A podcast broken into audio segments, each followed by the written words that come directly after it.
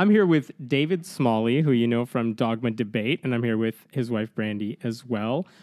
They are in Chicago, which they'll tell you about why. But hey, it's very rare that anyone comes to Chicago, period.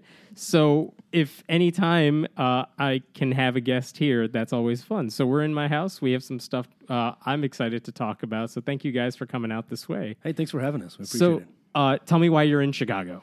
We're in Chicago for the BEA, the Book Expo America. It's I believe it's the largest book expo in the United States, maybe in the world. I think it's in the world, actually, because there are some companies that spend like 50, 60 grand to be at this conference. I mean, it is massive. When you go like to a secular conference and you see these little tables set up, you're like, now I look at that and go, oh, that's adorable. I mean, that's so cute. That's like the side room in a small part of the BEA. Our table sections at the atheist conventions, like our main table areas, to me, it looks like the VIP lounge at this expo. It is massive. I mean, you walk in. I mean, there are people who have expos like spaces bigger than my house. Like my house, I think, is like 2,200 square feet. Yeah, and there's like people with 3,000 and 4,000 square foot lots that are fully carpeted. I mean, it's gorgeous. And what are they all? What are all these people doing here at these tables? The big guys are there for their publishers. They are individual distribution companies that are wanting to find new books and then put them on the shelves at, you know, Barnes & Noble and Walmart and Target and things like that. There are graphic artists walking around, illustrators trying to connect with children's book publishers and authors. I mean, it's everybody you could imagine. I mean, Kareem Abdul-Jabbar was there signing autographs. He's an author now? He's an author. So he was signing his book. So we were there for Tiny Thinkers, the Tiny Thinkers series, and we got to explain it to a lot of people. And it was just really cool seeing mainstream America learn about something the secular community has been working on for like a year and a half. And so the book is called Charlie and the Tortoise, and I would hold the book up, and I would say, these are science books for kids. And they would perk up and say, oh, that's really cool. They're thinking educational. They'll say, what age group? And I say, oh, it's 4 to 8. I would point to the label that says Tiny Thinkers. I'll say, it's actually a series. We have a total of 40 scientists that we've written about. And the exciting thing about these books is they're actually they're not fictional characters. They're real-life scientists. And so we take these scientists and we... So when you say Charlie, you're talking... Yeah, well, here's the thing. and this is where the you can tell where that person stands on this issue. Yeah. And so I intentionally save that for the end. Okay. And so Sorry to burst that. No, it's cool. What I do is I show it to them and I say, and this little boy... so basically what we do is we tell the story about the accomplishments of that scientist, but we retell it as though he was a child going on an adventure. But a lot of the information is still factual. So I'll start flipping through the pages and I say, oh, this is, you know, this boy named Charlie is said to have gone on this journey across the ocean. And he comes across some islands and notices that the birds are the same, but some of the beaks are different. And they're shaking their head. Okay. And I flip through and I say, and then he meets this tortoise who's 200 years old and can actually say, I've seen changes over time. These birds didn't always look like this. And then they're either still nodding or they just stop and stare at me. Like, that's the point. Because they figured it out. You can tell, like, I'm like, oh, wait, you're with the Christian publishing company, aren't you? So, and then once we get to that point, I flip to the end and say, and then you find out that this little boy, Charlie, actually found out that all animals are ultimately connected and we should all really take care of each other. And then you find out at the end, it says, Charlie grew up to be known as, and then you turn the last page, and there's a picture of Charles Darwin as an adult, and we have facts about Charles Darwin. And most of the time, like 95%, they would perk up even bigger and go, wow, that is amazing. That is awesome. What other scientists are you doing? Right. And I start going, Carl Sagan, Richard Feynman, and I just start spitting out names, and they get more and more excited. The vast majority of these people were super pumped. Every now and then they would hit the brakes at Charles Darwin and just be like, oh, that's nice, goodbye, and they just slowly disappear into the... So how many books have you done so far? Is that the one that's out right now? There are 40 that are written. Wow. Charlie is the one that is out that you can buy on Amazon. You can have it in your hands. The one on Richard Feynman, and by the way, Cara Santa Maria wrote the foreword for the Charlie book. And then we have... the Richard Feynman book is next. It's called Richie Doodles. And Lawrence Krauss wrote the foreword for that one. And the third book, I think we're going to end up doing Ada Lovelace. I want to bring in more diversity. Yeah. I don't want to have our first three books to be three old white guys. Right. Well, and she's worthwhile, too. Absolutely. Absolutely. And there's several women that the author's written about, which you know the author. He's based right here in Chicago. He's Mario. MJ Mouton. Okay. From he did some work with Kids Heart Kids. So Mario's writing all these books? Who's doing the illustrations? How did you walk me through how this goes from it's a cool idea, but then how do you actually execute it? How do you know Mario? How do you get this started? So I was on tour, and apparently Mario wrote these stories for his daughter when she was 5 years old.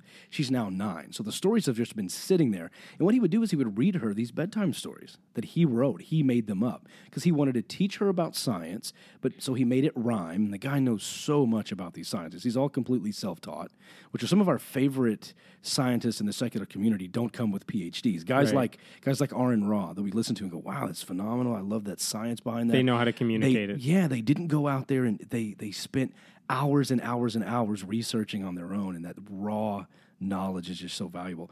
And so he did. That's how he did. He's a construction worker. He's a project manager for construction, and he dove into this and learned about it. So he's so passionate. He's so excited about it. He knows so much about these scientists that he's able to write the stories and make them rhyme and make it funny. And so... I was on tour, and he apparently was seeking out someone in the secular community to do some publishing. And I went. He invited me to his home for gumbo while I was passing through. Yeah. So Jerry DeWitt, which is a mutual friend of ours, invited me over to join them. And I was sitting there eating gumbo, and he's like, oh, I want to read this story to you. And people are constantly pitching stuff to me. Sure. Constantly. I'm sure you get the same, hey, read this blog, read this thing, listen to this podcast, which is fine. I love doing it, and I love helping folks. But I'm constantly getting pitches. So I'm thinking, okay, this is the cost of the gumbo, right? I eat the gumbo, I listen to the pitch. It's like a timeshare, whatever. This is fine. I'll listen. I have no problem with that. I enjoy that type of content. And so I'm eating, and he's talking kind of in the background. I'm paying attention about 90%. I'm listening. And I hear, Galapagos Islands, and I go, oh, that's kind of familiar. A little boy named Charlie, and then he gets to finches, and I'm chewing slower now, thinking, well, what's going on here? 70% in, I realize he's talking about that Charlie is Charles Darwin. Yeah, and I because it didn't make sense at first, but now when you get into it, yeah. And then I got chills, and I was like, that was amazing. A kid's book gave me an aha moment. Yeah. That's kind of rare. Usually you see the kids' book twist coming a mile away, right, and I just didn't see this one, especially with the tortoise. I get it. Elmo's red. He's a monster. Right. Something like that. I figured it out. Right. And then I said, do you have any more? And he was like, I've got 40. And I'm like, you keep reading, I'll keep eating gumbo. Yeah. And he read me a bunch of stories. I think he read me 19 that night. Uh-huh. And I just thought... this is phenomenal. I was like, man, we've got to put this in front of people. And so he planned on pitching it to me as a publishing idea. Yeah. Didn't have to. All he had to do was read it. And I was like, can we publish these? Yeah. And we signed a contract, and we've been moving forward ever since. So who's illustrating these? It's an independent illustrator that we contracted. We found. Okay. We put out a notice and let people try out, and we hired him independently. So, okay. His name is Hezro. Okay. So you have this book out. When you're at BEA and you're telling people about this book, what are you hoping they do? It all depends on who they are. There are a lot of librarians there. We want the librarians to take a sample back, talk to their buyer, and say, we want this book in our library. And the whole series, hopefully. Right. And we want 20 copies in our school. And we want every school in America to have 20 copies of Charlie and the Tortoise. And just to be clear, these are not atheist books. These are just science, cool books. Exactly. There are tons and tons of Christians who are theistic evolutionists and completely accept evolution and say that happened by the hand of God. This book does not challenge that. This book, most kids, you have to understand, they don't get into the biology of anyone important because biographies are boring. Mm-hmm. They just are. They're thick unless you grow up learning about someone or you're interested in where this person came from and you seek it out as an adult or a college student or a high school student for a paper. But a 4-year-old, a 6-year-old, they're not going to learn about Darwin. As a matter of fact, at least in the Texas school systems, guys, we're not learning about biology till somewhere between 7th and 9th grade, right? You're not in 4th grade talking about evolution. It just does not happen. And so this is a way to introduce the concept of scientists and that people are important. And the coolest thing about these books is that these aren't fictional characters going on fictional adventures that are only in fantasy. These are real people who did real stuff, changed our world, and you can do the same. And so once the book ends, you're not done with the fantasy. You can go research and learn way more. Every book ends inviting the reader to go on an adventure they would like to have to help change the world as well.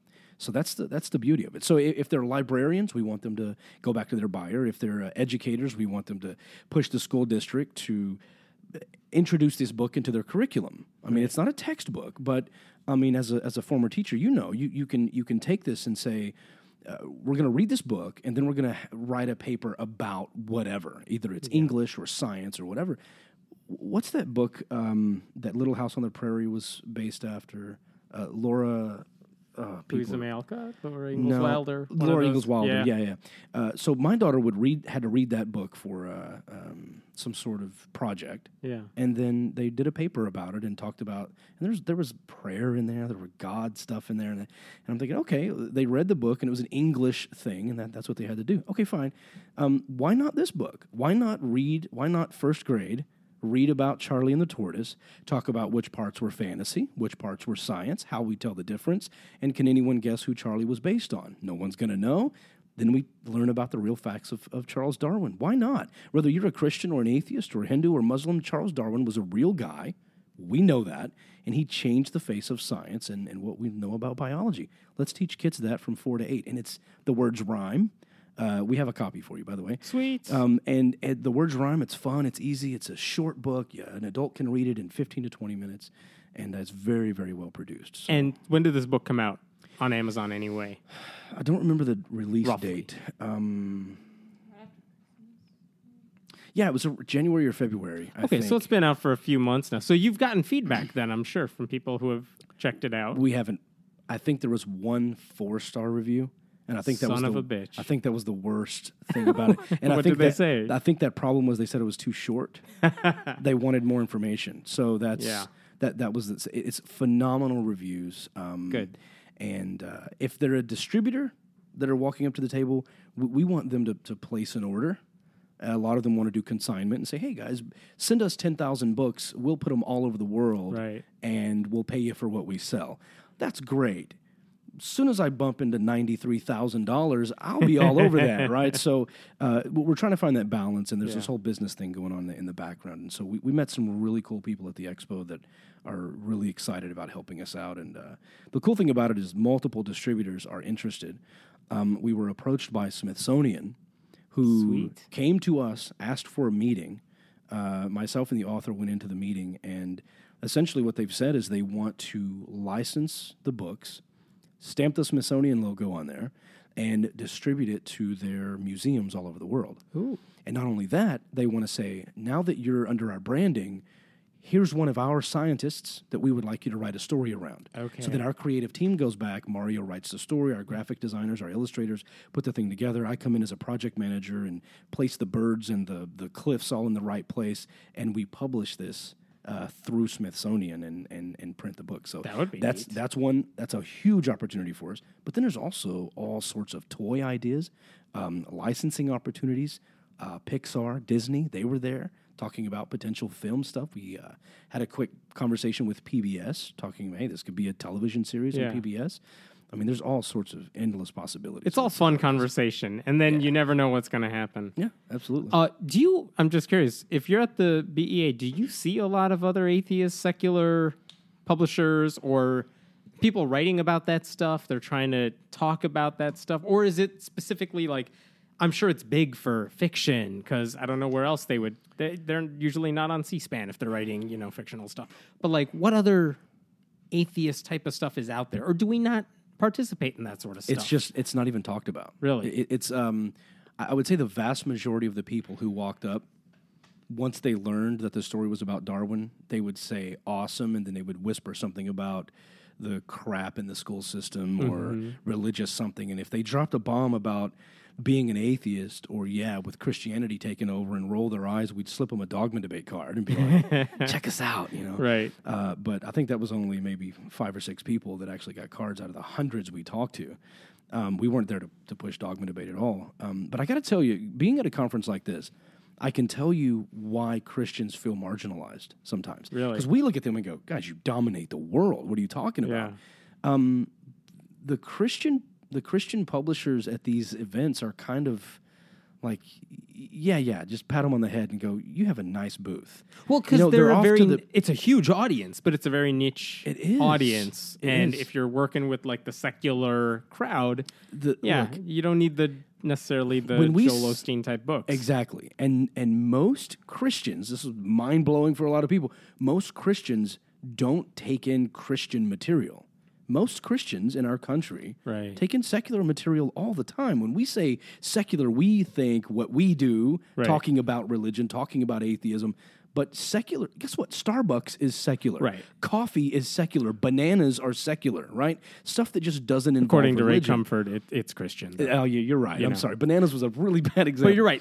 These are secular communities, and like the Christian publishing industry may not necessarily have a place at a like they're not going to find a lot of appeal in a place like this. I mean, there are some pretty big Christian publishers there, but it's like you get a feeling that you walk in and L. Ron Hubbard's group was there.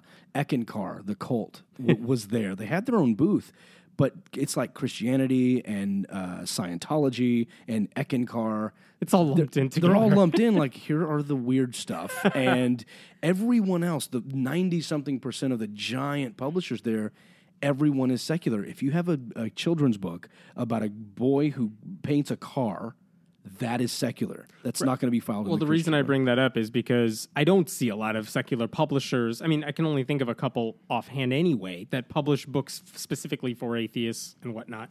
But I don't know if I talked about it on the podcast or not, but a couple years ago, I went to a homeschooling Christian convention in Illinois.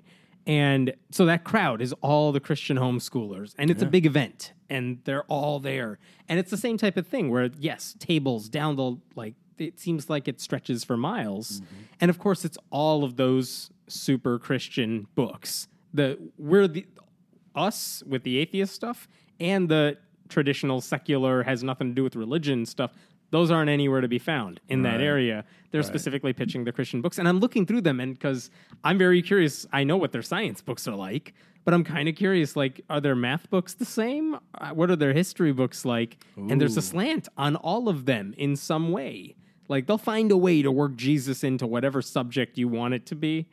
But at the same time, it's kind of amazing because I had no idea it was that big. Like, here's the Christian book to teach you how to play a violin. Like, they have everything covered. They have a Christian everything, but they have a world. So even if they don't have a place in the BEA or what have you, or at least they're not the big names there, mm-hmm. they have another place they can go, and they'll be all right. Yeah. Even as a business, they'll be all right. Right. And I don't think we have that anywhere, it seems, because we're still small fries. Yeah. I will say, I don't think I saw a single book with the word atheist on it. Yeah. There were no explicitly atheist publishers there. There was no, Pitchstone or anyone like that. And the people who do publish atheist books, like your Perseus, your Macmillan, Prometheus, they may be there, but they publish everything. They have Christian books too. And they have, so like Perseus is... Or they're publishing academic books or things that appeal to more than just atheists. There's stuff there by, Lawrence Krauss and Neil deGrasse Tyson, but they're just looked at as scientists, and they just talk about their science. Religion's not really addressed, so there's no major focus on that. Huh. It's too bad. You got me thinking about the math thing now. Is it like... What's 187 divided by 6? 1 + 1 + 1 equals 1. Pray about it. The answer is pray about it. They just work it into the description somehow. I don't know. Like, the math is fine, but the descriptions that they have, or the here's why you should learn stuff to glorify God, whatever, they'll find a way to work it in. That's what was just fun to look through and kind of infuriating. A Christian car wash. You wash the car to glorify God, praise Jesus. Yes. It doesn't make any sense. No, but they'll find a way.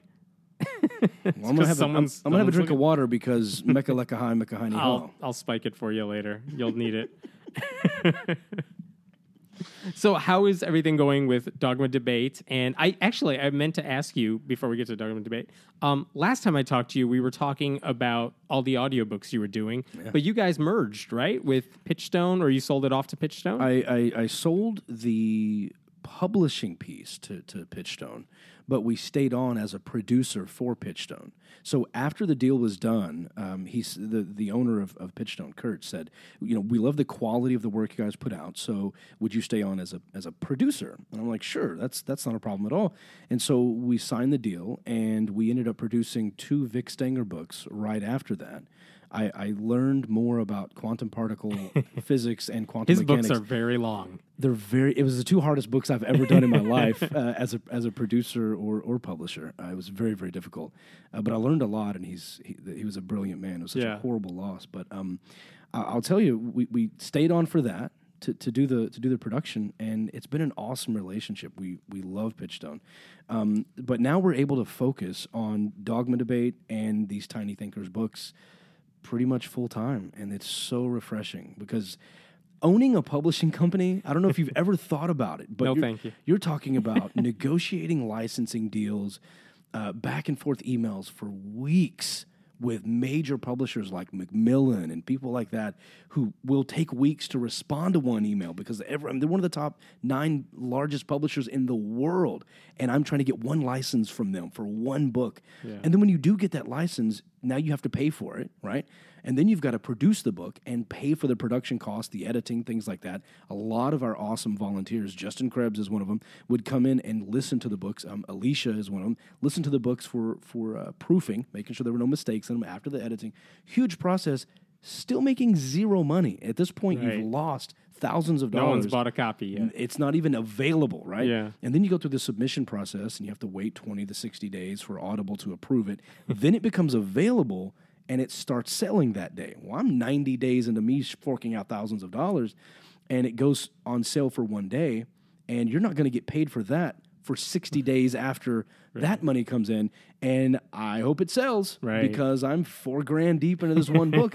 And so it might take 4 or 5 months to even break even, and sometimes you never do. Right. Sometimes you pay all this money for a book, and it turns out people just aren't interested in the audio version. It's the same thing I've learned with even writing a book, too. It's a debate I've thought about, which is, do I want to put myself through that again? Because I've done it a few times in different worlds, one with like a mainstream publisher, a couple times on my own, and every time it's like, maybe I get paid with the real publisher. You get paid up front. Mm-hmm. Great. I hope it sells for them. Right. The other times it's like, all right, I'm making nothing, but I hope it sells for me. Right. And it never seems to go anywhere. And the question you have to ask is, okay, if you want to write something, I don't think people understand that if you write a book, one, unless it's a crazy bestseller, you're not really making anything. Mm-mm. 2 is you got to take a lot of time if you want to make this a really good book. And you're probably not going to get paid whatever you think it's worth for that time. And who reads books? I don't know, other than the people at BEA. Like, I don't know. I haven't met a lot of people lately who told me they read XYZ atheist book. Mm-hmm. And not compared to what it used to be. And now if they're looking to scratch that itch, I want to learn about atheism. I want to learn about whatever topic it is, at least that our community tends to be involved in. They'll do it through a different medium. Podcast, blog, whatever, YouTube whatever. So they're not necessarily buying the books. So, you know, I've seen some really good ones in the past year or two, but in the back of my head, I'm like, I don't know how many people are reading it. I don't think it's affecting. There's always a handful. They're being used now for reference books. So what's happening is you watch the video, you find out, okay, there's this thing going on about Mormons. Where can I find more information about that? Okay, David Fitzgerald wrote this really good book about Mormons. It's called Complete Heretic's Guide to Western Religion. You find that book 1, The Mormons. You put it on your shelf, and then when someone argues with you about Mormonism, you go, wait a minute, flip. Here's what this says on this page, and I heard about this on the Friendly Atheist podcast. Right? that's really what these books are being used for. So, which says a couple things. One is, no one's actually reading them. Maybe. Like, maybe as a reference, yes. Or very few people are reading them. But 2, that it's a long process to get into the hands. Because, again, to use the example you just did, they didn't just buy the book. They went through another source first. Right. And then, that looks like an interesting place to learn a little more stuff. Well, it's also good to make sure people can consume the data in multiple different medium. Yeah. And so that's where the audiobook, the Kindle versions, the e-readers, all of that stuff comes into play. Yeah. And when I sold atheist audiobooks, we had sold, I think, a total of 27,000 units. Yeah. Through just my titles. So there's definitely people downloading and listening to, which is audio. Also a different medium as well. The audiobook thing, which is also different. Yeah. But it's so from that perspective, all of the waiting on the money to come in, and then out of that, then you have to take, this is Brandy's favorite part. Once all the money does come in, now a percentage of each one of those sales goes to our authors. Right. And I'm proud to say there were times where we paid out $30,000 to $40,000 to secular independent authors. That is, we were able to put that money into the secular community because they were getting such a big cut of whatever profits were coming in, and it felt really good. We were taking our part of the money, putting it back into more licenses, creating more titles, more production. But it felt good to know we were writing checks for $40,000 or $50,000 a year, and people were able to start making some sort of living off of being an author because of what we were doing. All of that stuff, though, very complicated. Very time-consuming. Mm-hmm. Now you're talking about customer support. Hey, this report was off by 6 books. What's going on? You overpaid me. Or we would send money to people, and they just wouldn't cash the check. They just wouldn't cash. For 6 months, they just wouldn't cash the check. I know America has a money problem. That's not the one I was thinking. Gosh, no. We'd send check after check after check, then they wouldn't cash them. All the way when we come back into our account. They cashed all of them. And then they would say, we'd get a call and go, hey, I never got your check. We sent you 7 checks. Oh, now you owe me $3,000. I'd like that now, please. What is wrong with you? Yeah. Cash your damn checks. So all of that now is on Pitchstone. And I got to tell you, when I redid this strategy of Secular Media Group, I sat down with some very important people that I have a lot of respect for and asked questions. And one thing I kept getting was, focus on what you can be the best in the world at. I'm not going to get in the atheist t-shirt business. That's not what I'm good at, right? And I realized I was publishing, and I'm not going to be the best in the world at audio publishing. I think I'm up there when it comes to producing an audiobook. So why am I battling some of the most talented publishers in the world? I don't want to fight them. I want to join with them. So I want to get out of the publishing side of audio.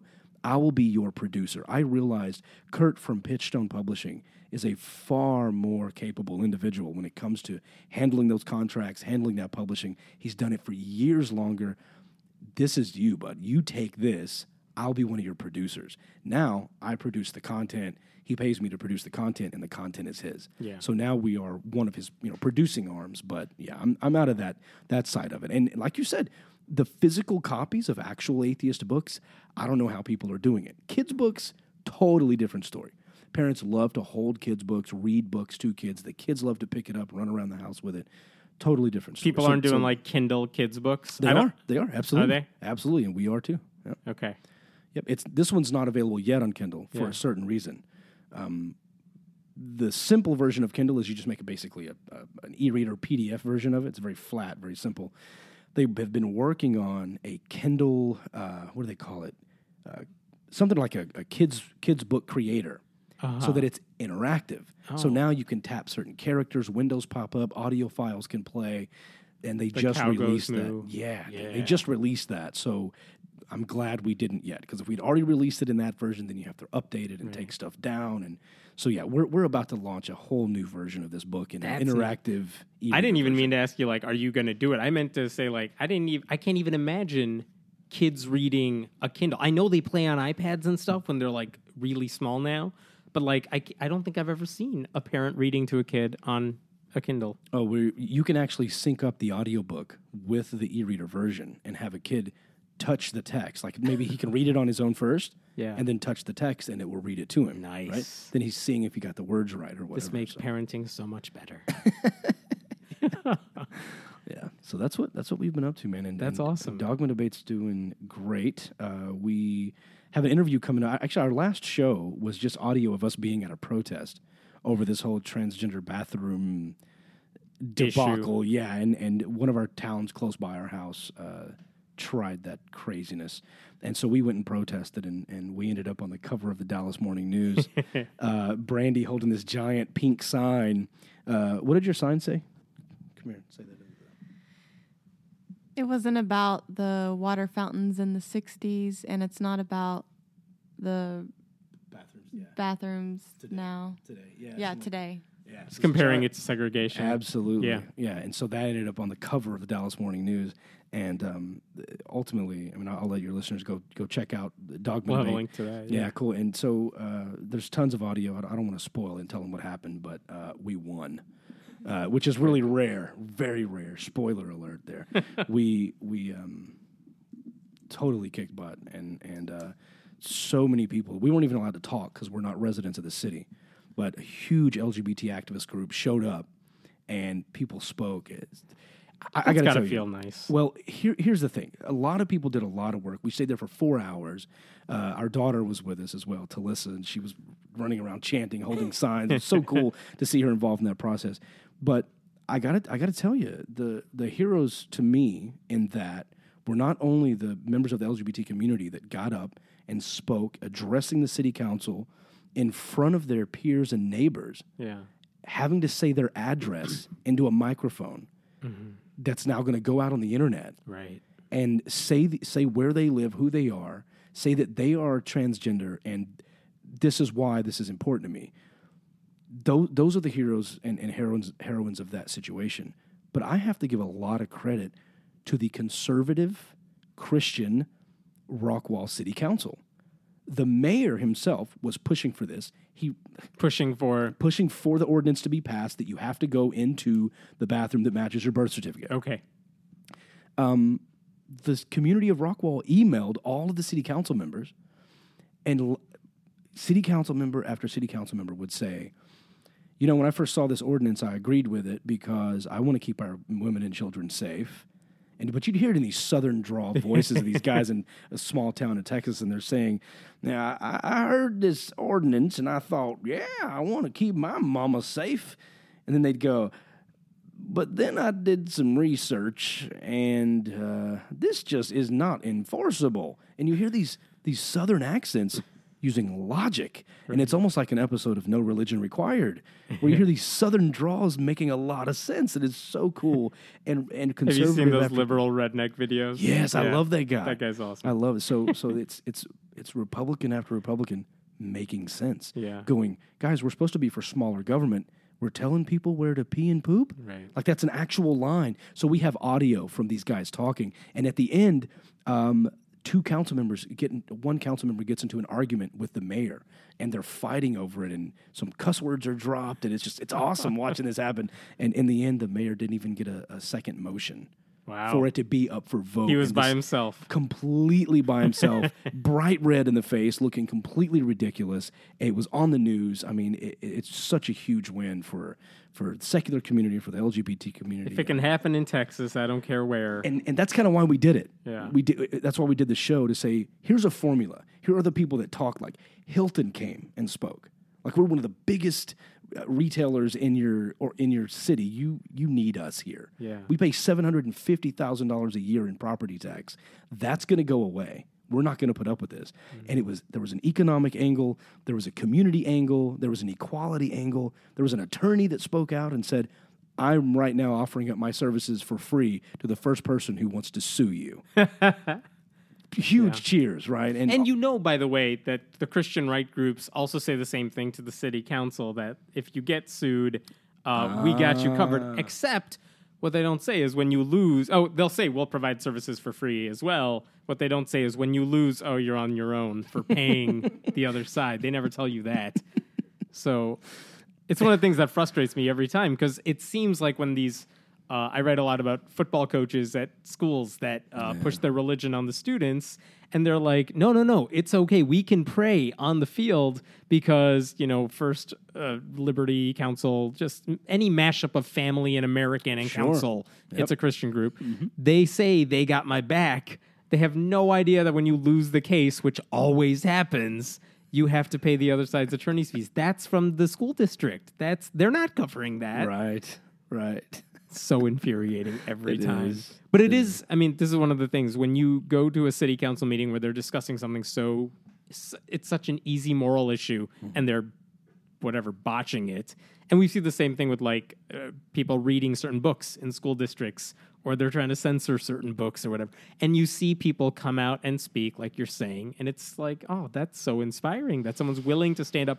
And some of them are really young, And some of them you're like, I know you probably don't speak in public a lot, but holy crap, that was an amazing, heartfelt speech you just gave. Yeah, absolutely. There were some physical things that happened. Like there was a trans man there, and he there was an argument going on. People were yelling back and forth at one point about the situation, and someone, I don't know if it was me or someone in the crowd, I forget, there was a lot of yelling.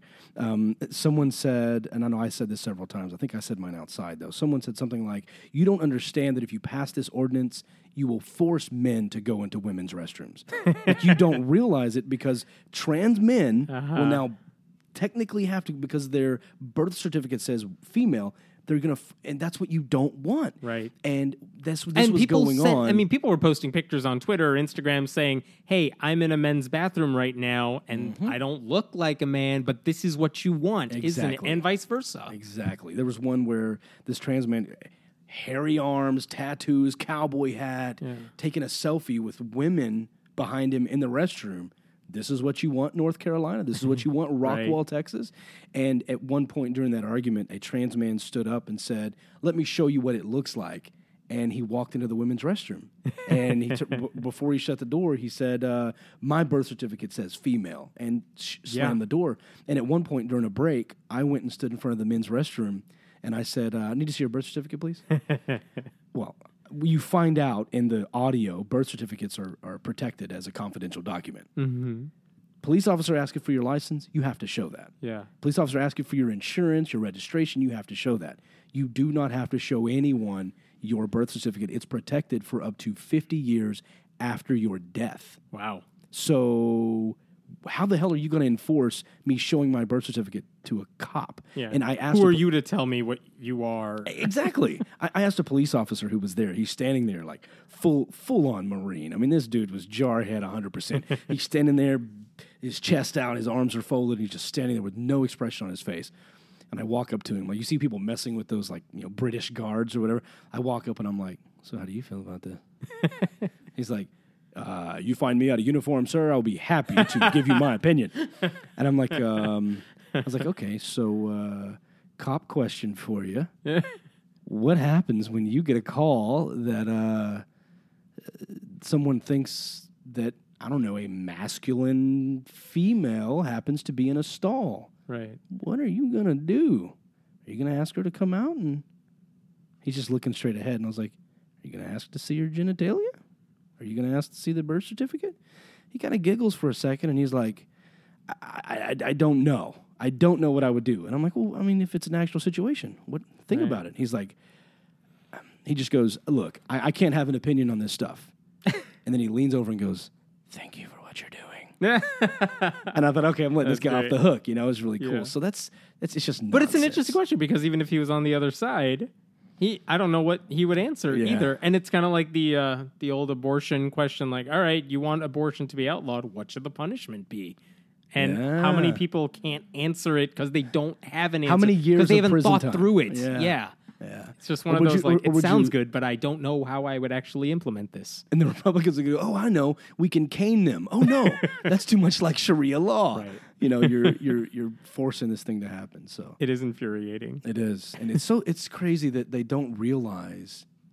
Most of it's just ignorance. And that's what we came to realize, is that it's just ignorance. They think, in their mind, a trans man is me, putting on a wig and high heels and walking into a women's restroom. That you could switch it on and off. Right. And that it's comparable to, oh, well, I'm a 76-year-old woman now because that's what liberals are saying. That's, you don't get it. Starting on Wednesdays, I'm going to be a couch. Mm-hmm. Like, that's what they compare it to. But you're going to just...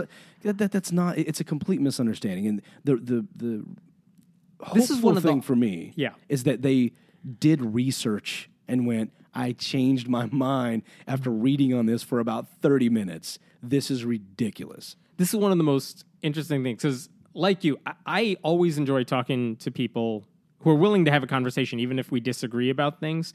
But when they're coming from the premise that doesn't make any sense, that they just don't get the situation, it's like, we can't have this conversation because you're starting in a place that makes no sense at all. Now we can't have this conversation. Now we're just talking past each other, and it sounds like cable, news shows. I have to tell you, that's where I want that to be my niche. Yeah. I want to take people who most people feel like you can't even start the conversation, mm-hmm. which I think Boghossian would call them pre-contemplatives. Okay. They can't even contemplate the idea or thought of them potentially being wrong. What he calls it in his book is they can't sit at the adult table. They have to sit at the kids' table. I disagree with him on that. I want to go to the kids' table. If he wants to put them at the kids' table, do it. I'll sit with them at the kids' table, and I find that to be the challenge. That's what I think is so fun about it. I just posted this the other day on the website.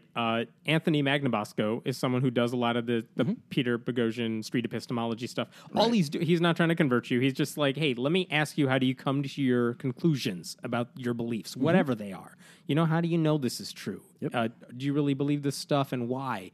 And I'm not pushing you any way. I just want to throw these questions at you. And the interesting video that he just posted is, here's a guy I talked to in 2014, lobbed these questions his way, 5 minutes, 15 minutes, whatever it was. They never saw each other again, because that's how it works. But he did post the video online, Anthony did, and that was the end of it. All right, that was that guy. Anthony even told me, he's like, I didn't like how I sounded in that video, but I'll put it out there, and that's what it went like. And then he got contacted by that guy, more than a year later. And, by the way, I should say, when Anthony talked to him the first time, he asked him, do you believe in God? 0, no. 10, yes. Where are you in this? 10. 100%, I believe in God. And then so how do you know these things? Whatever. All the basic questions about how do you come to your decision. That guy reached out to Anthony recently and said, hey, after we had that conversation, months later, I started doing my own research on the matter, and I started reading up on it. And a lot of the questions you asked me, I kind of saw responses from other atheists that he was looking up. You don't know this stuff is true. Here's what other religions have to say. But, you dismiss that really quickly. Whatever it was. He listened to that. He's like, yeah, that makes a lot of sense. And basically, the point of that whole conversation is that it didn't happen when they first talked. They just talked, walked away. No one changed their minds. But the seeds were planted. Absolutely. And over a year later, this guy's like, I'm an atheist now. And he wanted to reach out to Anthony to tell him that. And Anthony's like, I'm going to grab my camera. I'll be right back. So I want to hear what happened here, because he wants to improve himself. So tell me what I did that worked. Let's watch our conversation from 2 years ago, and let's talk about this. But that's the sort of the thing that it would be really nice if, when we're talking to someone you disagree with, you could at least all come to a conclusion that, okay, I've talked on this podcast before and on the website, and I get shit for it every time, but I find it a really interesting conversation with people who are pro-life atheists. Mm. And it's always interesting because they're not using religious arguments to make their case. Yeah. So you would think, on the surface, if anyone were to convince me that I should be pro-life, it would be these people, because they have secular argument. And I listen to their arguments, and I'm like, that still doesn't make any sense to me. But go for it. I'm listening. Tell me what you got, and none of it hits.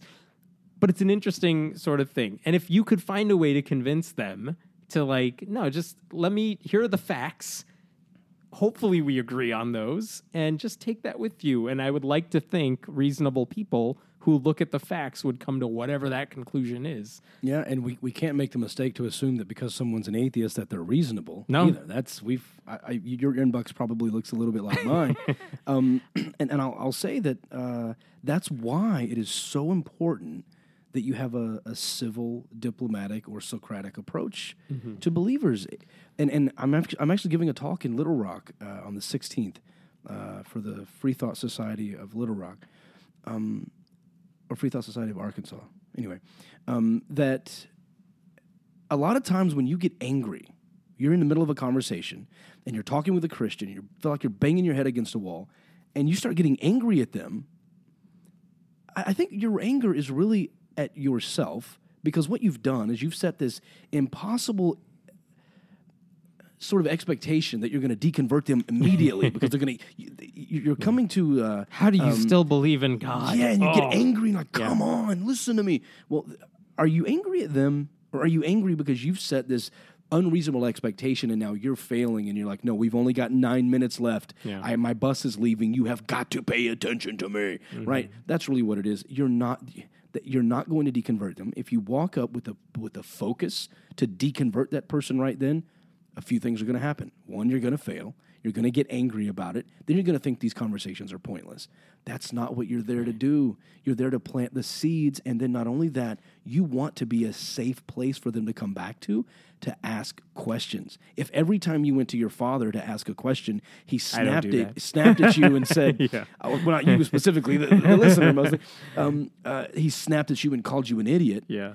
Even if you had a valid question for him, you're not going to go to him. Nobody wants that verbal abuse. There was a wonderful article. I forgot when it was. It was either a few months ago or something. Adrienne Chen in the New Yorker, where he basically talked about, I forgot her name, but she was like one of the daughters of the Westboro Baptist Church people, and she eventually left. I mean, she escaped the hell out of there, and I don't even know if she's an atheist now, but she's probably close to it. But basically, this reporter's like, how did you change your mind from Westboro Baptist Church, God hates all these people, whatever, to this? And she said she was the one in the Westboro Baptist Church that did all their Twitter stuff. Like, she was kind of their social media person. Mm-hmm. And she said someone basically just reached out to her and didn't treat her like an asshole. They're just like, where are you getting this from? And it started from, like, these public messages to each other, and she's shouting back at them, doing whatever it is she does. It moved to the DM, so it's more private conversation, but she was actually having the conversation with this random guy. And I think she said, like, that was kind of it. Like, he started nudging me in that direction to the point where she left. Now, imagine if that message was, you're a lunatic. Right. Or... it feels good, but you're not getting anywhere with it. You believe in... Santa Claus for grown-ups. Yeah. It's not... It may be therapeutic for you because you feel like you got beat up by religion right. and you want to beat up religion for your own therapy. I don't know that vengeance is okay. I understand it. It's not my thing. Think about how effective that's going to be. And that's another thing I mentioned in the talk is it's okay to be angry, right? Anger is a feeling. Yeah. Have that anger. Don't try to tell yourself that fear is not real. Let it inspire you. Great, but ask yourself, is angry behavior going to be productive to your end result? Yeah. How many times have you changed your mind because someone yelled at you? It doesn't happen. Called you names or whatever. Don't be a dick, whatever that right. That there's to be honest, is. There's a very, very small population that works with. Right. That when you probably not the majority, but for most people, yeah. If someone says you're an idiot and here's why, I mean, I watch Fox News a lot because I want to know what they're saying. Mm-hmm. I'm never thinking, yeah, that's convincing because they're talking down to you, and I'm sure it goes the other way too. But that's the thing. If you want to change someone's mind, it's probably not going to happen that way. And by the way, are you going to the Reason Rally? I am. I'm actually the MC for the comedy show. Excellent. So. This is one of the things that's come up in the past few weeks, which is that Ray Comfort and a ministry of, I don't know how many people, they're looking for volunteers and stuff to be out there. They will be there. There will be Christians there who will have their signs, I'm sure, who will be there trying to convince you to check out the Bible, because apparently atheists have never looked at it. But they're going to be there. So the question is, and here's what I'm worried about. I'm not worried that they're going to be convincing. I am worried that atheists are going to see it and they'll get pissed off and they'll get angry. And now, instead of in their hometown, now they're surrounded by a mob of atheists. And I kind of worry, like, oh my God, what's going to happen when people are yelling at each other and they're close to... It happens all the time. And here's what's going to happen. Unfortunately, there's going to be a time where you walk up to someone like a Ray Comfort and you say... how do you reconcile a loving God with 1 Samuel 15:3, where he commands Saul to murder infants and nursing babies? And when he stumbles on that problem, it's like, yeah, that's something we all deal with, and it's a peaceful, loving conversation. Mm-hmm. It might get 1,000 views on YouTube, but someone else is going to be screaming, "You're a fucking moron!" That's going to have a million hits. And it's going to be funny, and then it misrepresents the atheist behavior, and it plays into this whole, gosh, these guys are so angry at God, you know? Right. And so... And you know there are going to be people with signs that are going to be seen on social media, too. And the funnier the sign, the more dickish you are with the sign. Yep. And not only that, and Ray Comfort's been known for sticking a mic in someone's face, asking questions, and then going to the editing bay and making you look like a complete ass. Yeah. And if you think that's not possible, if you think you're smart enough to word it in such a way... Go listen to the Herd Mentality podcast with Adam Reeks. He takes all kinds of people, including Ray Comfort, out of context, has a fake interview with them based on things they said, and it is hilarious the things he can get you to say. He's done one about me before, just to pick on me, and some of the stuff he has me saying, I'm like, how is this even possible? So, you know, some people may want to stay away from Ray. I'm going to seek out Ray. I would love to talk to him. You will get a $25 Subway gift card, I heard. Fantastic. Yeah. That's great. Yeah. They're just coming there to love the hell out of us. I know. You know, that's it. They're loving the hell right out of us. I would love to talk to Ray. I think I've talked to him one time and didn't realize it was him. I've emailed with him. He's very nice. I bet I'm not joking. He's super nice online. I bet Kirk Cameron is too. I'm sure he is too. I know. I got to tell you, when I had a great conversation with Cy Ten Bruggenkate before he went on stage to debate Matt. I was moderating the debate. He walks in. He's in flip flops. He's chewing gum. Offered me a piece of gum. Had his shorts on, and he sits down. We're doing sound check, and he looks over at me and he goes, "So why do you hate God?" And we both start laughing, and he's like, "Just messing with you, Smalley." And he hits me on the shoulder. Such a nice guy, cool. And then he goes and puts on the suit, right? And it's like he transformed into this. Like now he's Captain Asshole and has to do this bravado and this talking over people and calling them names. And I'm just like... This is one of the reasons I wanted to start this podcast, which is that, you see that side of a lot of people. And I can talk to a lot of those people, I'm sure, and have these interviews and stuff.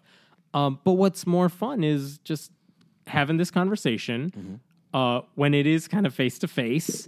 And you can actually just get to know them a little bit. Yeah. Sometimes it happens when I'm not recording it or something. And there's some podcasts I've done with people I totally disagree with. And then we went out like for drinks or whatever, or, I saw him in a different situation, no recording, nothing public, like whatever, let's get drinks. We'll talk. And I'm sure this has happened to you too. They are so nice. They're fun to talk to. You can have a nice debate and stuff. Mm-hmm. And then afterwards, I'm like, oh, I wish that was recorded. But they're really nice. You know who I really like, who's on my show a lot, and my fans hate him now, is Blake Genta.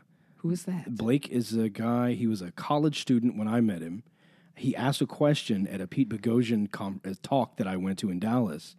Afterward, I told Brandi, I was like, I want that guy on the show. Yeah. So she went up and grabbed him and said, "We'd like to have you on Dogma Debate." He came on, and that sort of launched his apologetic career. Yeah. He's been on my show like 5 times. He's debated Matt Dillahunty 3 times or twice, and now he's got his whole website and everything else. So you're the reason these people are converting to Jesus? Yes, somehow now I'm responsible for Christians or something. But he was already in apologetics courses under like a William Lane Craig type, reasonable faith type subgroup or something. So he was already headed that direction, but he sort of used Dogma Debate as his launching pad for Christianity. And I got to tell you, he says some things in studio that will make you so angry. Yeah. Well, he once equated homosexuals to pedophiles. Yeah. Just like, well, they are pedophiles. And wait a minute, what do you mean? No, pedophiles are homosexuals after all. If a man goes after a little boy, he's going after a boy with a penis, therefore... Hashtag logic. And so it's so infuriating, but I stay calm and I go, do you see how that could be very offensive? Do you know the statistics? Do you realize how wrong you are? Do you understand the biology of pedophiles? Horrible. When the mics go off and we go to Denny's, he's one of the nicest guys you'll ever talk to. He's caring, he's loving, he's got a great family, he's got a brother, and they'll come hang out with you. They're awesome people, and it's so hard to wrap your head around. How can you be so loving and so friendly and then say something so horrific about a group of people you know very little about? Right. What you call love is judgmental bigotry, and you don't even realize it. Have you had this problem? Because I have had this problem recently, which is I have reached out to so many people through private channels, people who are just like that, who I'm like, I would like to talk to you. I know you live near me. Like, we could do this. It would not be hard. I'll come out to wherever you are. We'll do this. And it is so hard to get them to say yes. And I've gotten so close so many times, but ultimately they will find an excuse not to do it. And I think part of it is not because they think I'm going to convince them or whatever. No one thinks they're wrong about anything. But I think it's because, like, I don't know, they think being humanized or something is not... They will let their guard down, maybe. I don't know what they're worried about. But it's frustrating because I'm like, no, just talk to me about where you're coming from some of this stuff. Because I make fun of you on the site all the time. The things you say are batshit crazy. Yeah. But go ahead, make your case. We will actually talk about it. I'm not going to run away. It's not like I'm writing the post and I'm done when I want to be done. It's we'll have a conversation and we won't stray from the topic until we feel it's ready. And I feel like that seems like something they would want to do. And then, man, I've asked so many people and they've just either not responded or said no flat out. Let me give you one little hint that I use, and I get them a lot. Is the Bible, 1 Peter 3:15. So what I'll say to them is, hey, would you like to come on the show, talk about your faith? And they're like, no.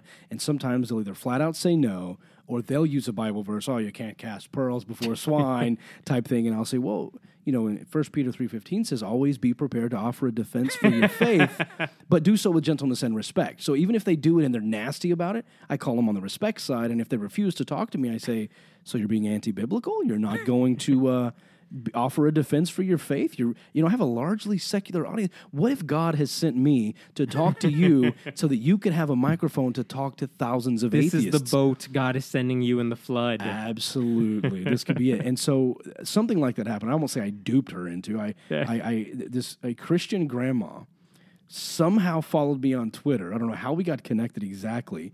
And she started responding to my tweets, and we were talking about hell and punishment, and she's like, I just love people. I love everyone. And she had this idea that secular people are automatically selfish.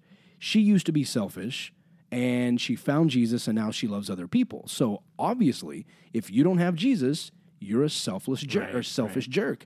And so I just kept asking her, come on. She's like, I'm not a professional. I'm not an apologist. I'm like, that's why I want you on. Yeah. My audience is sick of hearing every William Lane Craig wannabe come on and spit out all these potential theodicies and list off 11 philosophers that agree with them. Let's talk to a real human being with real life experience who's a grandma. Nobody wants to tell her grandma they're an atheist. Let me tell someone else's grandma I'm an atheist. She finally agreed to come on, and so that show is actually the show before last. So the transgender protest episode is 237. 236 is actually called Christian Grandma versus David Smalley. Oh my God! And it was a blast. She's That's a wonderful, awesome. wonderful. Those are fun. I know I've said on this show before that I'm like we've been trying to get those guests because it's not fun necessarily when it's like, all right, I'll talk to an atheist. We'll just agree about everything, and they'll be. It's fine. I enjoy it, but it's more interesting sometimes when it's just someone that. This is not a situation I would normally be in where I'm talking to someone that I totally disagree with. We're not in the same circles, whatever. That's so much more interesting, but it's really hard to get people to agree to do that. It is. And I think it's really hard, too, when you have more than one conversation with the same person because you will talk to them, you will ask them a question, they'll say, wow, I don't have an answer for that. I struggle with that. Okay, let them off the hook. Sure, yeah. Don't keep drilling into that. Let them off the hook and say, it's okay. Look, the quickest way to get my listeners on your side is to say, I don't know, or I'm willing to look into that. Fine. Show some damn vulnerability. Yeah, and that's another thing. They're afraid to say, I don't know. Yeah. So if you tell them ahead of time, look, the best answer you could possibly give me is, I don't know. That's how you gain respect. That takes their fears away. Yeah. They're like, oh, wait. You mean I could say I don't know and that's a good thing? This isn't, I don't know if this is the same thing, but this is where my mind went. People are afraid of admitting they're wrong, especially when it's public or something. But people have criticized Hillary Clinton for saying like, oh, I support gay rights and whatever. And they're saying, oh, but it's political expedience and stuff. You weren't there, 8, 10, 12 years ago when we needed, 20 years ago when we needed you. You were against it then, so now you are. And people are mad at her for flip-flopping on this issue because she wasn't there the whole time. All right. It's like, yes, people change their mind. She is exactly where you want her to be. So what are you going to do? Are you going to be mad that she changed her mind and now she's there? Hemet, congratulations. I think we found something we disagree about. Okay. Because I'm not, and I think that's a misunderstanding. I don't think that anyone's mad at her for that. I think when you look at her and compare her with Bernie, who she's actually running against right now, not Trump, no matter how much she wants you to believe that. She's running against Bernie right now. When you compare her with him, she is looked at as leading from behind. Yes. He has been a visionary for 30 or 40 years. I totally agree with that's you. I voted for him in the primary too, by the way. Yeah, he has been. I'm not doubting that at all. But I think this goes to the heart of like, okay, yes, she flip-flopped or changed her mind. Maybe she really did evolve on the issue or whatever buzzword they want to use that makes it politically okay or whatever. So the question is this an argument liberals should be using against her? Like, yes, she led from behind on the issue. Or do you say, whatever, she's here now, and she's doing the right thing?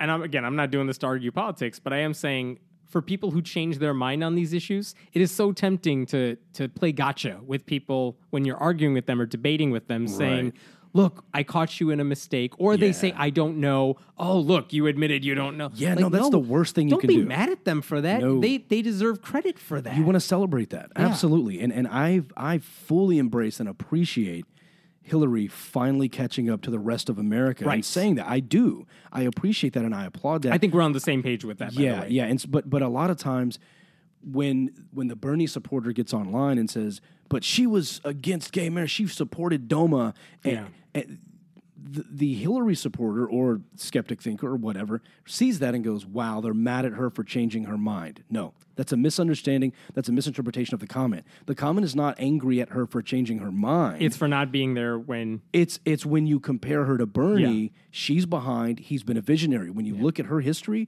she is behind the majority of America. She is behind history. And then you look at Bernie getting arrested in the, 60s? Yeah, 70s, like for protesting segregation. He was actually on the front lines fighting it, and she's up there saying stuff about DOMA and super predators and things like that. So that's that issue. And then the whole finance thing, where she won't release her transcripts, and he's like, okay, mine, I released them, they're done. You know, to me, I've loved Obama. I think Obama's done a decent job, a better job than any Republican would have done. Not a perfect president by any stretch, but we also don't know what he has to deal with behind the scenes. Sure. Like the whole Guantanamo Bay thing. He's like, well, I'm going to close it. Day one, they whisper one thing into his ear, and he's like, yeah, I can't close it. We don't know. Right. We don't know what's going on. But I will say... I'd have never been mad at her for changing her mind. I celebrate that. I applaud that. I don't even get into assuming to know why she changed her mind. Mm-hmm. Oh, that's politically expedient. Or, oh, Bernie is the reason she's going more left. Now, I've seen her change just in this campaign on a couple of things, and he's pulled her more left. Yeah. And then he's publicly congratulated her on stage for finally agreeing with something. And then she puts a caveat in there and goes, as long as this gets done. And he goes, I watch those debates like a hawk. I live tweeted them. I've been following this thing very closely. I've never been upset with her for that. But at the end of the day, when you compare her with Bernie, he has been a visionary for years. And if he was a visionary on gay marriage, if he was a visionary on segregation, if he was a visionary on the Panama Papers, and you go line after line after line where he was ahead of the curve, that's a leader we need to get behind, because there's going to be stuff that we don't know about yet, and I want the guy who's been on the right side of history before it was politically popular. That's why I supported Bernie. Let me ask you a different question. Just because I know this has been controversial in politics and atheism too. Jamie Raskin, congressional candidate. He won the primary. He is running for Congress. So how many people are running for Congress? Like, we're talking about 1,000 people total in the country who are running for Senate, Congress, and actually have they're on the ballot. They have a shot at this. The understanding was this is the one guy running for that office who may actually be an atheist. And then the Washington Post last week comes out with an article that says he's backing away from that label. He's like, I'm 100% Jewish. I never said I was an atheist. I think those are both like direct quotes. And basically the argument, the American Human Association, which worked with Raskin and endorsed him through their lobbying group and everything, they basically said he didn't actually say, I don't believe in, or I do believe in God or anything. He's basically a secular Jew. He doesn't use the word atheist to describe himself. And Raskin even said, well, no one's ever asked me in a political context, and I would not answer in a political context or something. So here's where I'm going with this. It seems like we have a guy running for office who is an atheist. He seems to agree with it. He signed a paper that said he is non-theistic, though that's kind of in fine print. But he's not coming out and saying, I'm an atheist. He's not coming out and saying, I don't believe in God. He wants to make it a non-issue. I would vote for him because I like his views over whoever his opponent is on the other side. Is that something you should get mad about or upset about at all? That someone who has a chance of winning, probably will win if the polls are right, refuses to say, I'm an atheist. Because think of what that would do if he did. I think that shows how scary cult-like the secular community can become. And this is the next episode of Dogma Debate that we're doing. It's a live show on May 18th. It is going to bring some of that controversy to light. Some of the stuff going on in the secular community that's being buzzed around, and it's like, you know, stuff's being swept under the rug. We have drama in our community? Yeah, shocking, right? And people not wanting to call certain things out or not wanting to expose things. I understand it. We don't want to look bad, but we also don't want to be the Catholic Church. Yeah. We also don't want to say, oh, this priest has been really bad. Let's put him in another diocese, right? We want to say, hey, guys, this happened. Let's be careful moving forward. Right. I don't want anyone else to be hurt by this. That's what it's about. It's about being honest. It's about journalism. It's about public warning and public information. It's not about you having to say that you're on my team. Yeah. Right? You could come out on your very next show and say, yeah, I don't like Dogma Debate. I think David Smalley's overrated. I wouldn't be mad at you. That's your opinion. I love what you do. You do a great thing for the secular community. But why didn't I say it to your face? I mean, I would probably text you and be like, what the hell, dude? Right? But it wouldn't be a big deal. Like, I wouldn't be like anti you all of a sudden, right? You could tomorrow start saying, hey, I'm going to call myself agnostic. I'd give you shit for it. I'd be like, hey, you're still an atheist. I would pick at you, but I wouldn't say, you must say you're on my team. We are not a cult. We are not a religion. So what if my uniform doesn't match yours? So, there are bigger issues to deal with. So this is where I do agree with you on this. Here's where I come on the Raskin thing, which is, you know what? If you said right up front that was the case, that, you know, you're Jewish. This is what Barney Frank said, too, former representative. Yep. He is Jewish. He never wanted to deny that label because he felt people might perceive it as anti-Semitic if he said, I'm not Jewish. Fair enough. Okay, fine. I don't care because I like the things you pushed for and stuff. With Raskin, too, the only reason I'm upset, because if he said I'm a secular Jew or I'm Jewish but religion doesn't play a role for me, totally wouldn't have cared. Okay. Still would support. And I am still supporting him as much as I can from Illinois. Sure. What bugs me is that he was touted as an atheist to a lot of people. But did he tout himself as an atheist? I think he let people believe it use that label. So what? I'm mad because I think it would do so much if we had someone in Congress who said, I'm an atheist, and it became an issue, not a big issue, but like if we, just like we have people in Congress who are open, there's two openly Muslim people. There is one Hindu person in Congress. I think there's an atheist too. There is not. Are you sure? I am absolutely sure. Kristen Sinema from Arizona is unaffiliated. There was a rumor she was an atheist, but as soon as she got elected, I know put the kibosh on all. There's like 30 or something that are closeted who have admitted to some group. Which means nothing to me. Right, exactly. Right. But I thought there was one openly... Nope. Believe me, I have looked. Really? I would be shocked if you found someone I haven't found. But can you research that real quick? Please do. Brandi, I see you over there on the I thought there was an openly atheist member of Congress. No, Sinema's the only one who goes by unaffiliated right now, but hasn't. She will not speak about religious views, which, again, if you said that up front, I don't think I would care. It's the fact that when we said, oh, so you're an atheist, it seemed like, hey, if that means you'll vote for me, go right ahead. If you want to give me money because you think I'm an atheist, fine. I think that's what Raskin did, too. And only now when the Washington Post is like, so are you really an atheist? Oh, I'm not an atheist. Because now he won the primary. Now he's in a real race. I feel like he's running away from it. I wish he would just say, oh, yeah, I'm not religious, but it's a personal thing. I don't talk about it. I want to focus on the issues. I would love it if they just said that and got it out of the way. Well, but how do you know that that's his actual stance, though? I don't. I want to know what his actual stance is. You want him to say something I want him to give an honest answer. Based on what you believe his position is. No, I want him to give an honest answer on what he believes, and I don't know what to think because different groups that are close to him are saying very different things. Look, and I've heard behind the scenes I'll say this. Number one, someone else who has that same exact stance we have a ton of respect for. Yes. And that's Neil deGrasse Tyson. Sure. He has never, I don't think he's ever used the atheist word to describe himself. But he As a matter of fact, in emails back and forth with me, there was a huge debacle, and people have to go listen to my show with him to hear that I misunderstood him. I thought he was being condescending. I wrote this really crappy email back, and I had to apologize to him. But he won't call himself an atheist the last time I checked. Some of them just don't want to focus on that, and I understand that. That I get. And I've said this on my website too, where I'm like, I really don't care about this guy's label. It doesn't. I don't care. You just want the honesty. I want the honesty, and I feel like it would be so important to. Now, let me ask you this: if you are an atheist and you're hiding it, you're doing a disservice to all the other atheists who might want to run for public office, but don't because they think it's a taboo. Maybe. Now, what happens if he says, "Okay, Hemet, just for you, this would be an awesome conversation. I'm an atheist." And then what if he loses the election and the conservative gets in there, but you're happy because you got your honesty? No, I want him to win.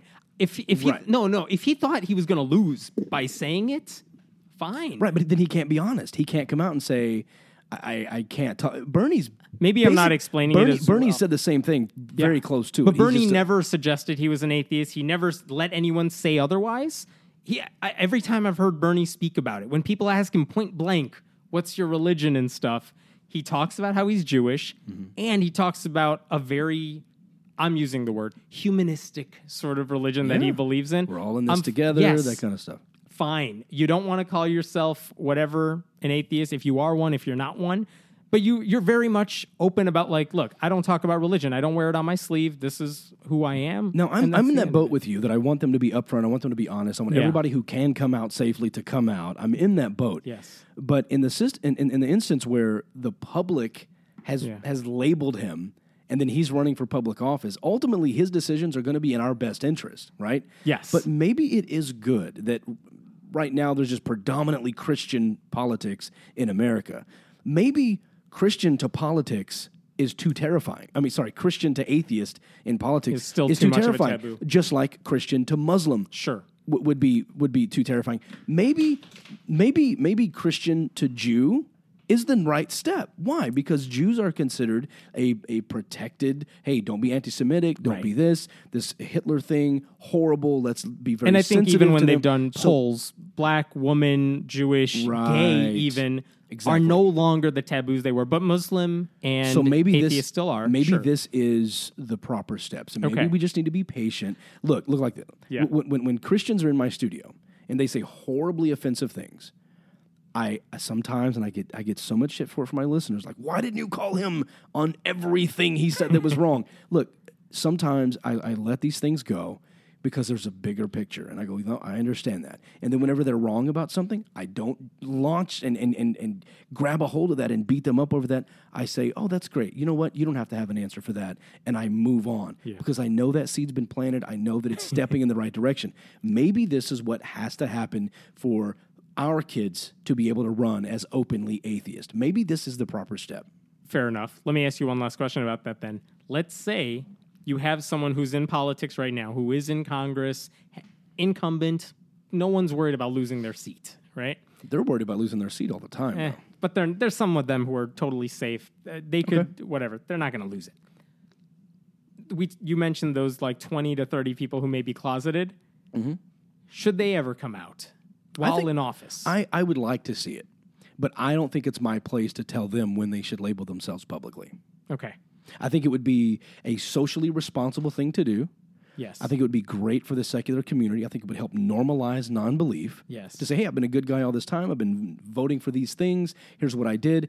And yes, I'm an atheist. I would love for it to happen, but it's not my place to tell another individual what they need to do. No, I'm not saying, hey, you have to come out now, but I would love to see them do that. Absolutely, I would love it. Yeah. And I think, I'll add on to what I said before, I would genuinely get mad. I got mad at Barney Frank, too, in my head. He doesn't care what I think. But I got mad at Barney Frank, too, when after he left Congress, after however long he was in there, he went on Bill Maher's show, and he made a joke that suggested he, too, was an atheist. Sure. And in the back of my head, I'm like, I know he's a super liberal guy. He's so pro-gay rights. He's been so awesome on all the issues I care about. But he couldn't say that one, even though he was not in danger of getting reelected. And I would like for them to do that. I would. I just, yeah. By the way, later on, he said he's not really an atheist. He never thought about it. Same answer we're getting from Raskin now, which, okay, if you're not, then don't say it. But for a while there, I'm just like, you could have made a serious difference to a lot of people, even more so if you had done that. Oh, you're right. Oh, it pisses me off. No, you're absolutely right. But I wonder, too... Says me, by the way, I'm not running for anything, so it's very easy to say all this. Yeah, and I mean, I don't know. There's a certain... And we've got confirmation from Brandi that you're exactly right. There's not a single... Yeah, there's not a single. I thought there was one. Maybe there has been in the past. Pete Stark was... Pete Stark. Sorry, I should have... And also Sean Faircloth as well. Was he out? He was in a state legislature. Okay. And by the way, Ernie Chambers is one of the highest-ranking...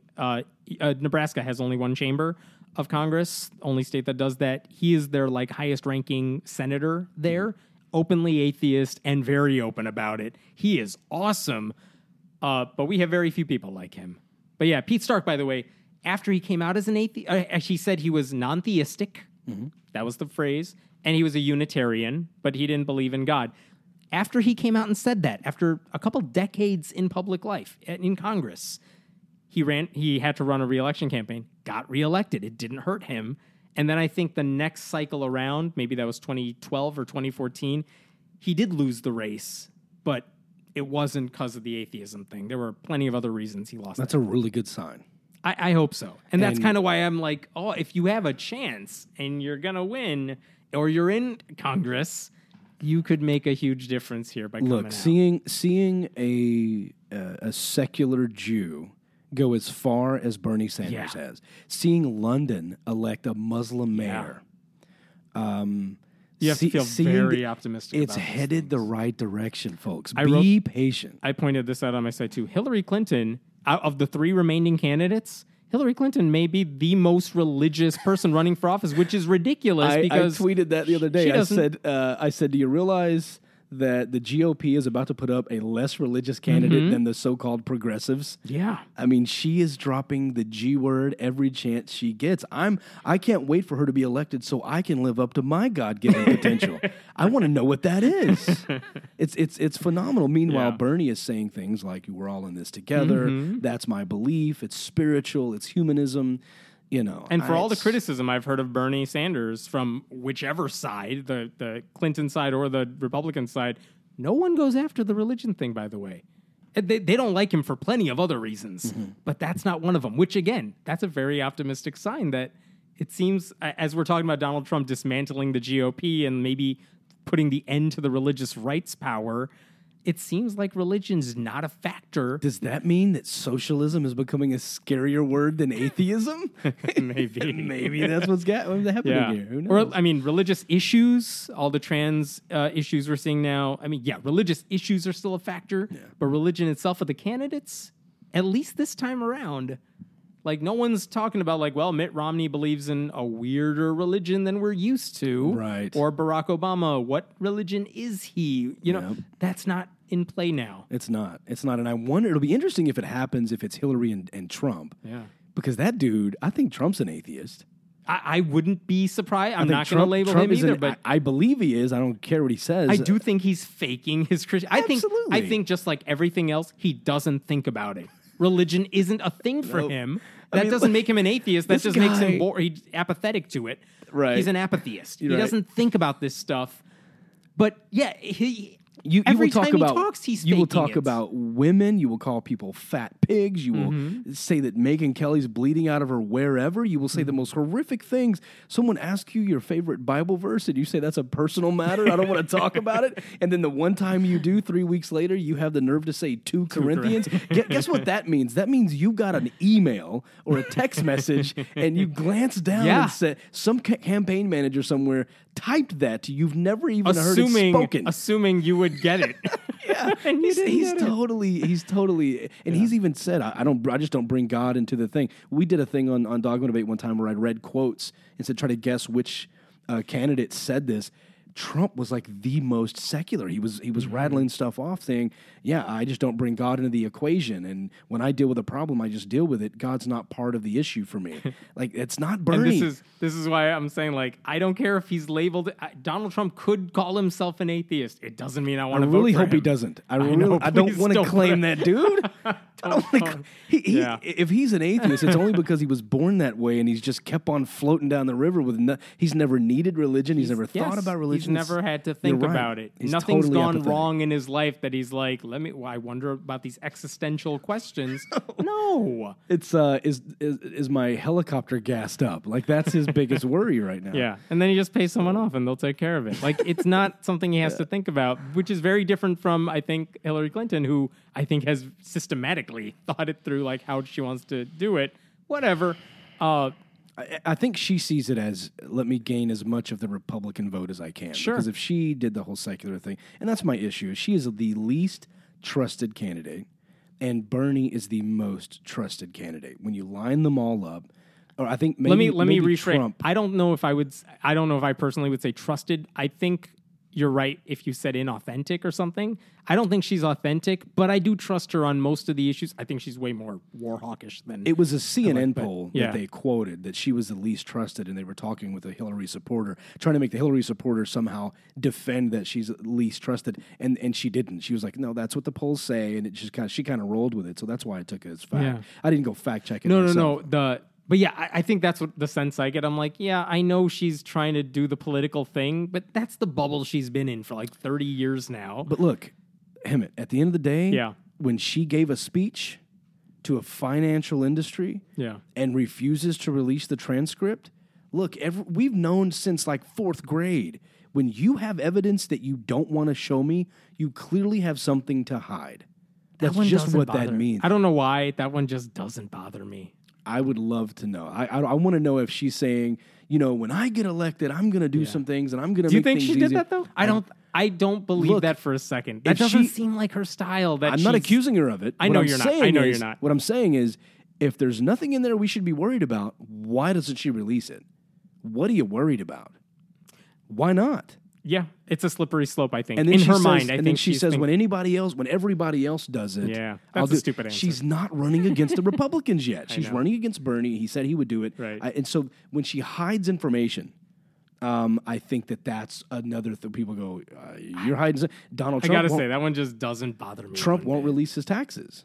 That also doesn't bother me one bit. I'm just saying. They also did, as we're recording this today, they announced that like he played his own PR person. We heard that on the way over here. Hilarious, and also doesn't bother me. It makes him seem stupid again, but like doesn't bother me one bit. There are more serious issues.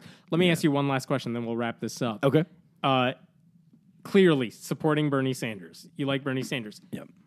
It looks like she is going to win the nomination. Uh-oh. Now I know what's coming. If Elizabeth Warren is her vice president, does that change the do you say, like, all right, you know what? Whatever concerns I had about the financial stuff, she balances it out. So it's kind of like having the Bernie wing of the party on her ticket. So I have no qualms about putting them. I mean, I assume you would vote for her anyway.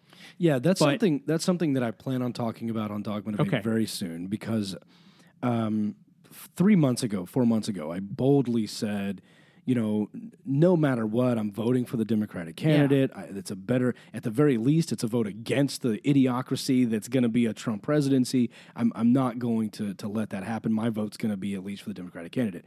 And then I've challenged people on my show, even in past elections, Obama versus Romney, all this stuff. People would come on my show and be like, I'm for Jill Stein till the day I die. And I'm like, okay, that's awesome. And then we had this whole debate on, do you vote with your conscience or do you vote strategically? And go, look, Jill Stein is not going to be our president. So I said before on the show, and I really offended someone because I wasn't thinking about it. I said, look, if you vote for Jill Stein, you're throwing your vote away. Oh my God, they lost it. So I went on the I side with thing. I did the test. I lined more closely with Jill Stein than I did anyone else, but I supported Obama in the election. They called me a sellout. I said, you're throwing your vote in the trash. There was anger at the table, right? But I understand both sides. Some people really want to vote with their conscience, and I get it. Look, Hillary has been kicking Bernie's butt, and it doesn't feel good. It makes you upset. Hillary also with the whole superdelegate crap, the whole taking money from the Democratic Party, the way these things, I mean, if you watch Young Turks or you watch MSNBC, there are people on both of those networks going, this is corruption. They are stealing this election from Bernie. This is not fair. Bernie would win a state and she would get more delegates than he did. Why? They're also counting the superdelegates before they're actually filed, right? Mm-hmm. So it gives the impression that she has more support she's winning. She does. So then people go, I don't want to vote for the loser. Right. So that gets her pledged delegates that she probably wouldn't have had. Mm-hmm. So they are it's sort of like someone coming out saying something about the stock market, and then by them saying things, they actually affect the following day of the stock market. That's kind of what's happening. They put the numbers up on the screen and make it look like Hillary is just dominating Bernie. And then that's really not the case because the superdelegates can change their minds. I disagree with the whole superdelegate process. It makes me not even want to be a Democrat the way some of these things are actually going down. So there's a lot of frustrating things happening that makes me want to back out and potentially say, I don't even want to vote. I don't even want to be a part of this crap. I want to change my registration to independent from Democrat, and that starts to make me want to pull out of this whole thing because I don't like the way this is done. I'm a member of the Democratic Party, and I think it's filled with disgusting corruption. Now, I'm still having my own internal debate. I'm leaning more towards what I said originally. I still want to support Hillary if she is our nominee. Because, for one, I'm a Democrat, and I said that's what I would do. I want to hold up my end of the deal. At the same time, I feel like she's getting it not illegally, but unethically, to say the least, and I'm not okay with that. So if I vote for Hillary, it will not be a vote for Hillary. It will be a vote against the Republican Party. And so I want to have that whole debate on the show and talk to someone who is like, absolute Bernie bro, gonna take Hillary down, vote for Donald Trump. I don't get that one. I don't either. But I think the science goes something along the lines of, if they want to have corruption, if they want to support Hillary, they deserve Donald Trump. This is corruption. Let's give America what Bernie didn't win. I'm going to burn this place to the ground. Yeah, I'm taking my ball and going home. Yeah, and that I'm not okay with. And so I want to talk to someone about that on the show, but that's my internal struggle. I think for me personally, it's like, okay, I get it. I know why people like Bernie, but if he doesn't get the nomination by whatever means it is, how do you look at someone who is LGBT that you consider a friend in the eye and say, sorry, I'm voting for the Republicans in this race? Absolutely. How do you do that with a heart? Yep. I don't get it. All right, we're wrapping this thing up. Good point. Thank you, my friend. Thanks for coming here. Thanks for recording this. Hey, thanks for having me, man. I appreciate it. I've never been able to be in person with you, and I've enjoyed it. It's awesome. Me too.